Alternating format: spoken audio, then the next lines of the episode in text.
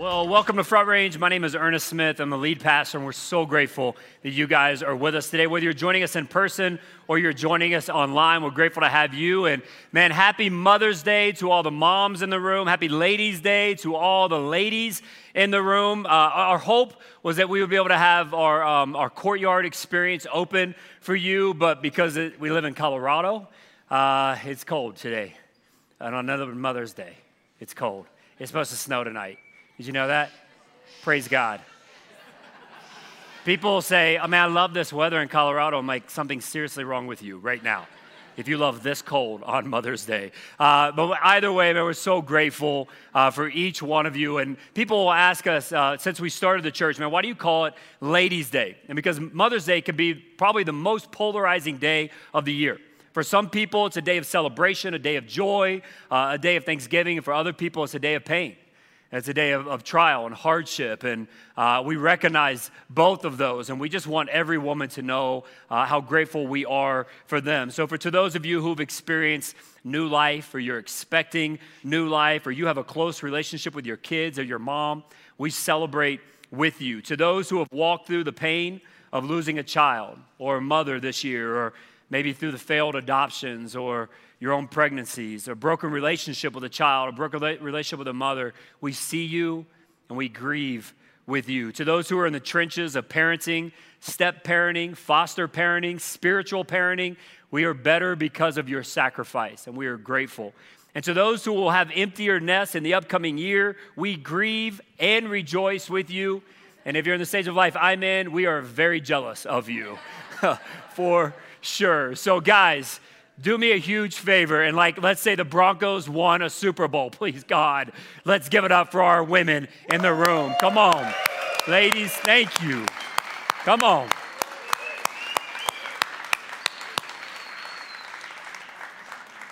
Ladies, we're so grateful for you, and we pray that you feel honored and seen today, no matter your stage uh, of life. Uh, hey, today we're going to continue a series we started last week that we've called The Best Neighbor Ever. Uh, and I love this series. We do a series like this once a year uh, because one of our core values is intentional neighboring.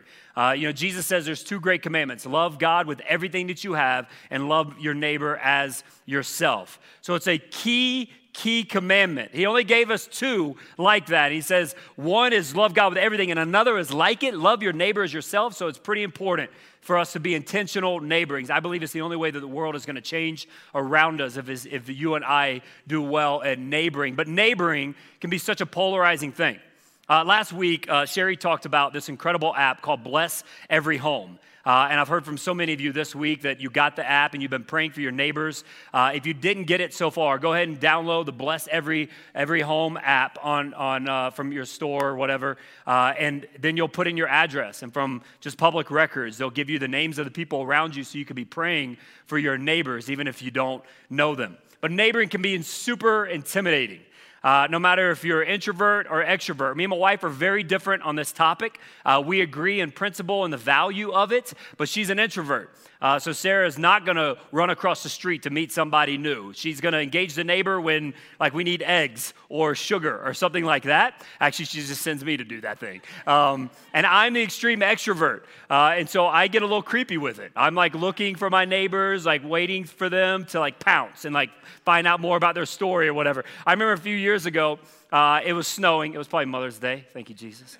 And uh, and I hadn't met the neighbor across the street yet. And so uh, it was snowing. It, it, snowed about eight inches. And so he was going out to his car to, to get ready for work. And so what I do, I ran out in the middle of the snow to like, hey, buddy, what's your name? He's like, bro, what's wrong with you?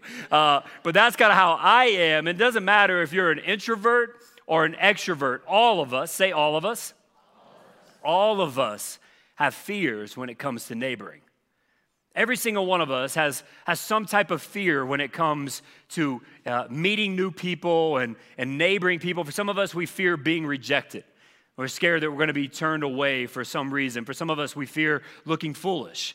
What am I going to say? What am I, what am I going to do? What if this scenario happens? For some of us, we uh, fear not having the answers. We think that if they ask us questions we don't have the answers to, then maybe we'll look, you know, dumb or something like that. For some of us, we think, man, it's just too late. It's just too late. I, have I've lived next to this person for 10 years and I don't know their name yet. Uh, I can't go meet them now. This just, I'm kind of too late in the game. But no matter what your fear is, I would say all of us have a similar fear in this that we have a fear of discomfort or awkwardness. We have a fear that, that this, this, this engagement, this relationship, this conversation is going to be uncomfortable or it's going to be awkward at some point. Now, I think the older you get, the greater that fear becomes uh, because you don't see this fear a lot of times with kids. Uh, like my, my kids, my daughter, she has no fear of discomfort or awkwardness. Uh, when she meets somebody, within moments, she's going to get that conversation to Jesus. She's going to get them to, uh, do you believe in God or something like that. Uh, just the other day, we met uh, a new kid, and as I'm, as I'm going away from them, I hear him say, Do I believe in God?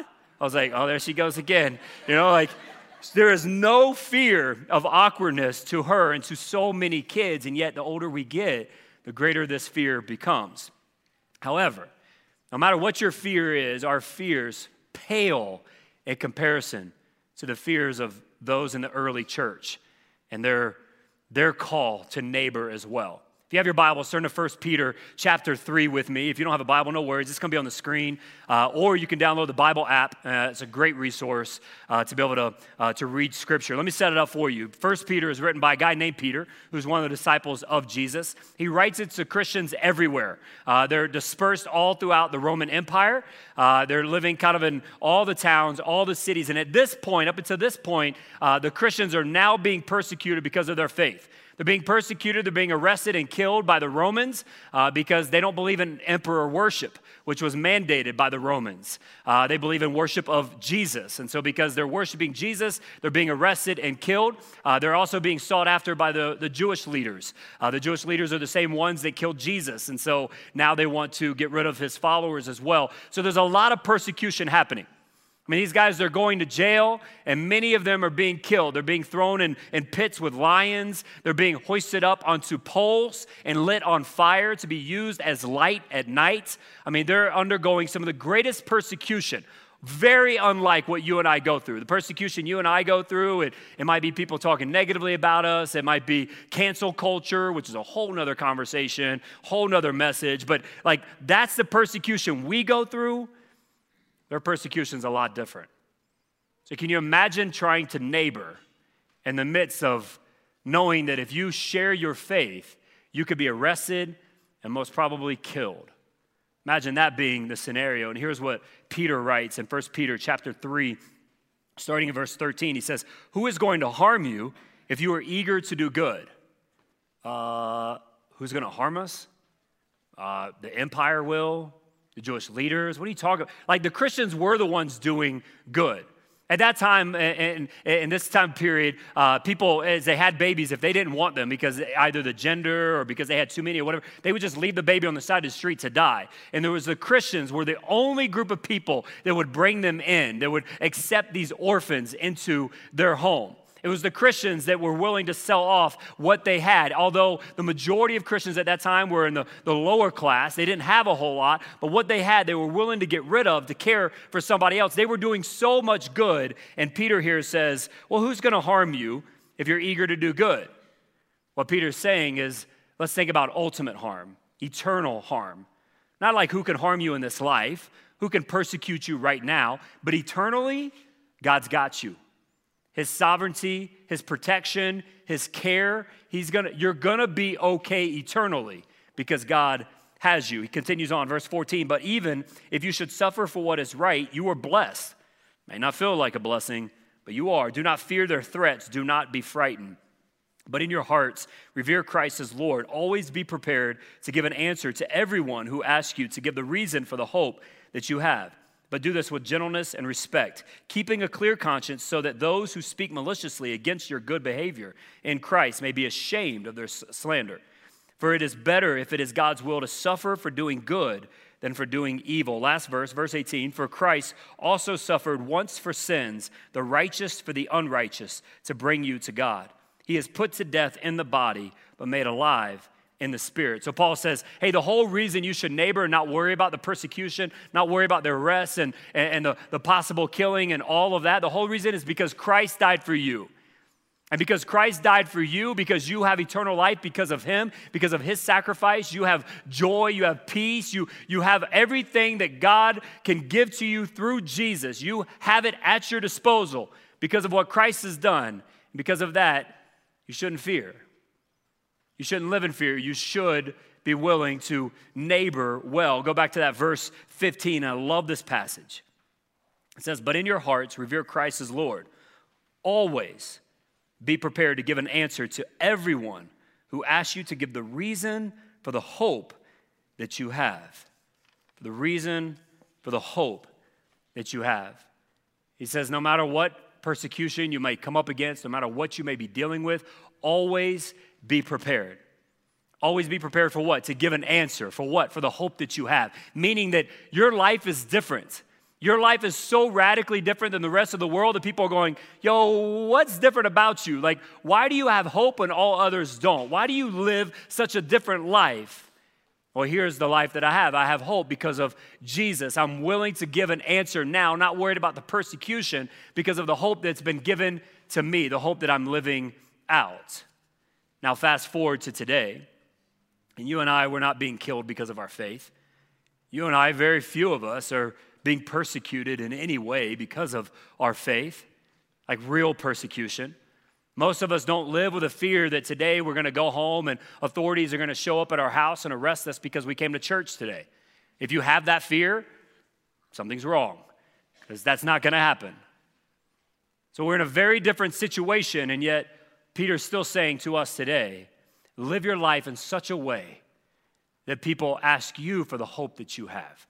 Be so different than the rest of the people around you that people go, Man, I want what you have. Like you don't respond like I normally respond. You don't respond to situations, you don't act out, you, you love people, you're, you're gracious, you're compassionate, all these things in such a way that, man, we don't see in the world around us. Give me the reason for the hope that you have. So the question that I have to ask is how do you get to a place where people ask you for the hope that you have? If you're a follower of Christ, how do you get to a place where people ask you for the hope that you have? Let me give you three things. Number one, you've got to get to know your neighbors. You got to get to know your neighbors. When I say neighbors, I don't just mean the people that are living in the apartment complex with you or in your neighborhood, across the street, whatever. I'm talking about the people that you engage with on a regular basis. It could be the barista at the coffee shop that you go to. It, it could be the, the, the waitress at the restaurant that you love to. It could be your, uh, your coworker, your, the kids in school, whatever it may be. The people that God has placed around you, those are your neighbors. And you've got to get to know your neighbors. Sadly, the majority of Americans don't know but a few of their neighbors. Statistically speaking, and when you're talking about neighborhoods and, and uh, apartment complexes, most Americans only know one or two neighbors. Now, some of you are thinking, Ernest, I, I live out in the sticks. I only have one or two neighbors. Great, then that's easy for you. But for the rest of us, we have a bunch of neighbors around us. We have people we work with. We have people we engage with. Do you know them? Have you gotten a chance to get to know their name, to hear a little bit of their story? So I asked them a little bit about what's going on in their lives. The majority of Americans don't take time to do that. In fact, there was a study done. They called it the Kind Challenge. It was done by three universities uh, that partner with Nextdoor Inc., which is the Nextdoor app. You know, some of you have that, and it's like, my dog is lost again. You know, that app, um, or people complaining or whatever. Uh, they, they partnered together and they said, okay, we want to see what the impact on neighboring is in individuals' lives. And here's the, the ultimate conclusion that they came to is this is that knowing at least six neighbors reduces the likelihood of feeling lonely and is linked to lower depression, lower social anxiety, and financial concerns related to COVID. Now think about that. I mean, they're very specific. Not getting to know three neighbors, not getting to know two neighbors, getting to know at least six neighbors. If you know at least six neighbors, then you'll have lower depression, lower social anxiety. I don't know how the financial concerns comes into play, but that sounds amazing. Like you'll have lower these, and then you have a, a, a less likely feeling of, of being lonely if you know at least six people. But unfortunately, most Americans don't know at least six neighbors. But if you and I, and I would say what, what this study didn't show, what it didn't reveal, it revealed the benefit for me, but the benefit is not just for me, it's for the community as well. Because when I get to know my neighbors, and I get to share my faith, I get to share my story with them and, and live out my life in front of them, then hopefully their lives are blessed as well. Not only do I find myself not as lonely, not as depressed, not, social, not as much social anxiety, and all of those things that the study showed, but I also find myself impacting the lives of other people. So, the first thing we've got to do if we want to get to a place where people ask you for the hope that you have is you got to get to know your neighbors.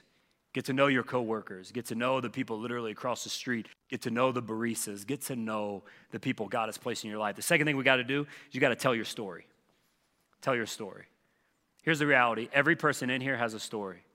And when I say that, I mean what the story is, is what God's doing in your life.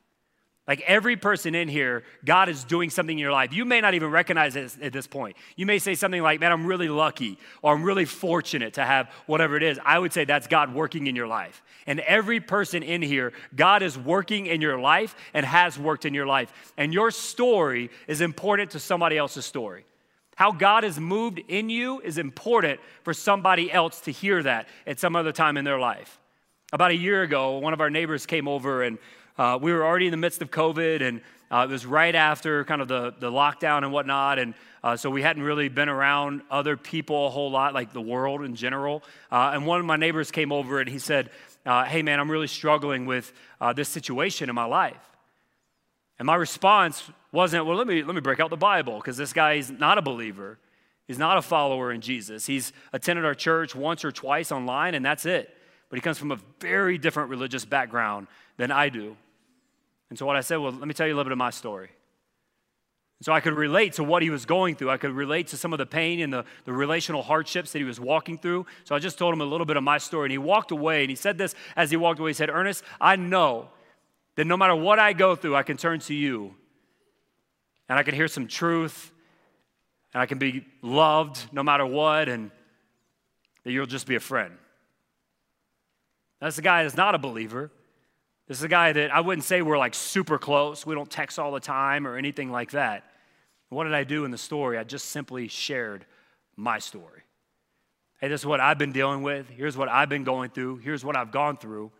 And here's how God's moved in my life. And that's what I'll be doing. I'll be praying for you and yours. So not only do you have to get to know your neighbor, but you have to tell your story. Here's the reality about people here. Here's the beauty about, about living in this place. People are very open to spiritual conversations. People are very open to spiritual conversations. Not one time have I walked into a, a conversation with somebody and talked about anything spiritual, and they'd be like, yo, I'm not ready for that. Or, yo, I'm not there yet. And I go, hey, man, I, am a Buddhist. That's not what I believe. Or, or hey, man, I'm, uh, uh, I'm in this type of religion or this type of church or whatever, and this is kind of where I land, or hey man, I haven't been to church my entire life. Like I've had all of those conversations, but never has a person said, I don't want to talk about that. I don't want you to share your faith with me. Never had that. People are so open here. It's just a matter of we willing to share our story, the story of what God's doing in our lives. So if you want to be prepared to and be at a place where people ask you for the hope that you have, you've got to get to know your neighbors, you got to tell your story, and lastly, you've got to live out your hope. You've got to live it out.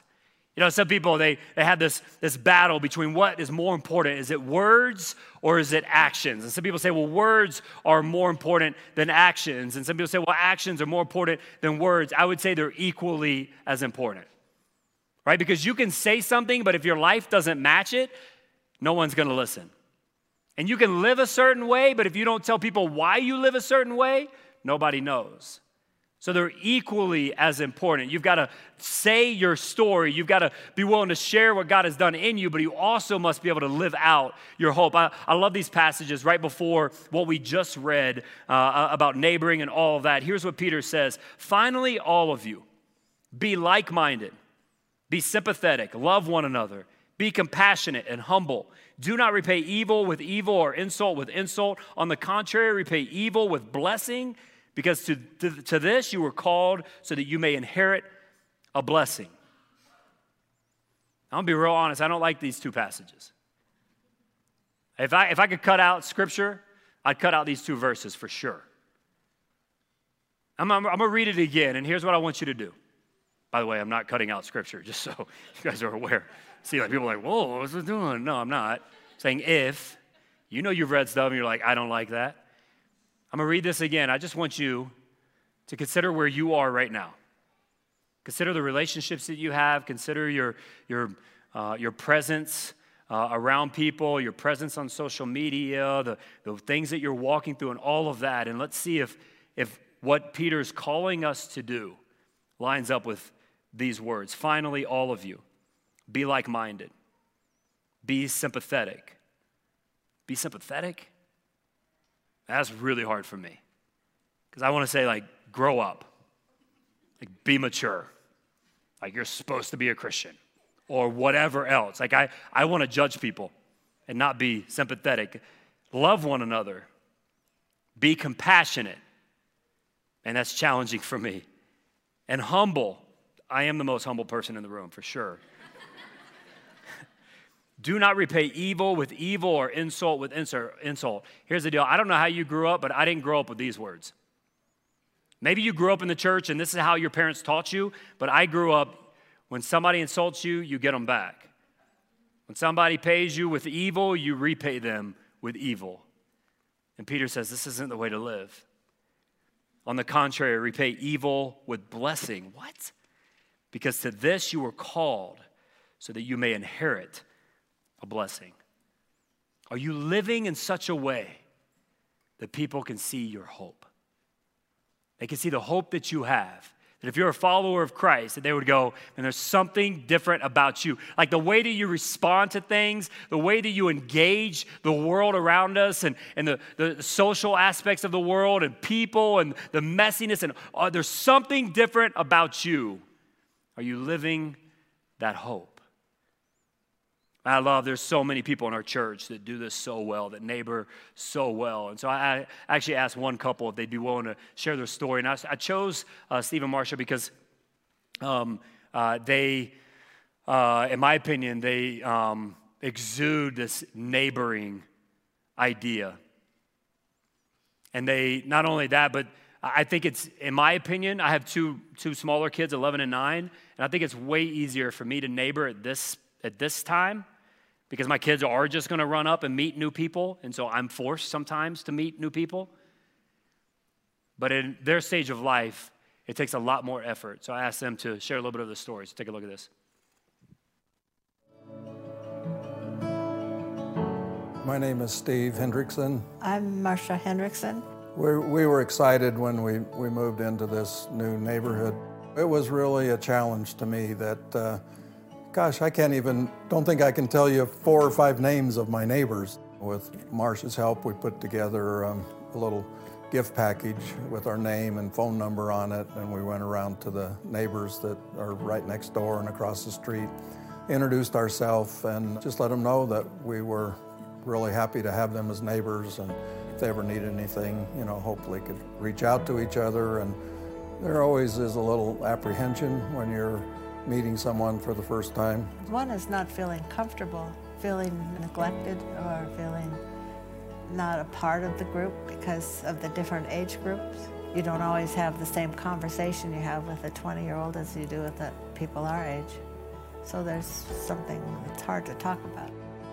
Your mind can give you all kinds of scenarios of, you know, what if this happens and what if that happens and usually none of that ever happens. They're just people are just kind. And when you say, you know, I'm Steve, I'd just like to say hi, I'm your neighbor. Usually it's it's very fine. The, the anticipation before that is more is more nerve-wracking than the actual conversation. When you kind of get over the initial nervousness, it's really neat to be able to connect with people and to see how things develop and eventually you hear their story and you begin to find out, you know, there's ways that you can support them or help them. So it's, it's really been been good experience. Little awkward in the beginning, but uh, really rewarding after you develop some relationships. The bottom line of neighboring is to, to love one another. Love God, love your neighbor. And I'm really thankful that we have the privilege of starting here in this new neighborhood, uh, reaching out and loving people uh, just because God loves them. How many of you want and Marcia to be your neighbors? I love what Steve said there. At the beginning, it's a little awkward, then it becomes so rewarding. And it's so true. It's not just rewarding for us personally because of that, that whole study that I just mentioned, but it's rewarding for the people around you as well. And so, what if we were a group of individuals that neighbored well? Some of you guys, as I just mentioned, man, you do this so well. Like you already love the people around you so well. For some of us, it's a lot more challenging, it's a lot harder. What if today we just took a step? Maybe that step for some of us is to just get to know our neighbor. Maybe it's literally to go across the street or to find the person when they're walking by our apartment to just say, hey, what's your name? Embrace the awkward, knowing that it's so rewarding. Maybe for some of us, it's to be praying, God, give me an opportunity to share my story. Like you've you've given me a story, you've done things in my life, and and I, I don't know, I don't know how to teach all of this, but I can surely share my story. Maybe you just pray that prayer today. Maybe for some of you, it's going, okay, is my life being lived in such a way that people would go, man, I want what they have. I want to live out the hope that they're displaying to the rest of the world around us. What's your step? Let me close with this. It's a quote from Martin Luther, who's an incredible theologian. He says this the two chief things are faith and love. Faith receives the good, love gives the good. Faith offers us God as our own, love gives us to our neighbor as his own. Let's pray. Father, we come before you and I thank you so much. God, just so much uh, for this for this topic of neighboring, that God, how central it is to the gospel, how central it is to what you've chosen to do in our world and in our lives.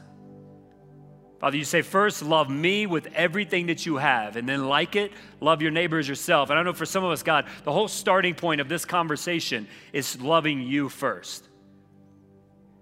And so, God, to be real honest, I know that there just like last service, so many would say, you know what, I've come into this place, and just to be real honest, man, I feel far from God. Maybe you've never had a relationship with God and you're not even sure what that, what that means or what that looks like. Or maybe you, you had a long time ago or maybe even a year ago, but the result of just life has, has caused you to kind of pull back, maybe to pull away. And yet, the whole start of this conversation is that God loved you enough to send his only son, Jesus, to die for our sins. Because our sins separated us from him, caused this rift. And yet, Jesus has made a way for us to come back to him. And so, if that's you, with every head bowed and eyes closed, if you'd say, you know what, Ernest, today, man, I'm ready to come home. I want to give my life to Jesus or recommit my life to Jesus. And you may go, man, I still have some doubts, and that's okay. Or I still have some questions, and that's okay. God's not saying clean yourself up first or be made right first. He's saying, I died for you to make you right. So that's you, with every head bowed and every eyes closed. If you'd say today, man, I, I want to accept Christ or recommit my life to Christ, I want to come home, Ernest. I just want you to raise a hand. I know who I'm praying for. Amen. Father, thank you so much for each one of these individuals. And I thank you, God, that you know their story. If you're watching online, I would encourage you just text the word follow to the number on the screen. I just want you to know that God sees you, God loves you enough to die for us. And it's that hope that we have the privilege of sharing with others. So, God, for all of us, I pray you would tell us what our next steps are. Maybe for some of us, is getting to know our neighbors. For others of us, God, it's, it's uh, being willing and praying to, to share our story. For others of us, God, it's taking maybe that next step of, of asking, man, how is my life different from those around us? How am I displaying the hope that I have internally? Father, tell us what we're to do next. Father, I firmly believe that this topic is what will change our world. That God, us loving you well and representing you well, being intentional neighbors, God, can change our world. So God, I pray it wouldn't just be, oh, that was that was good, and man, we need to do more of that, but it would be like, no, this is the way forward. This is what we have to do. God, use us to be the hope around us. It's in Jesus' name.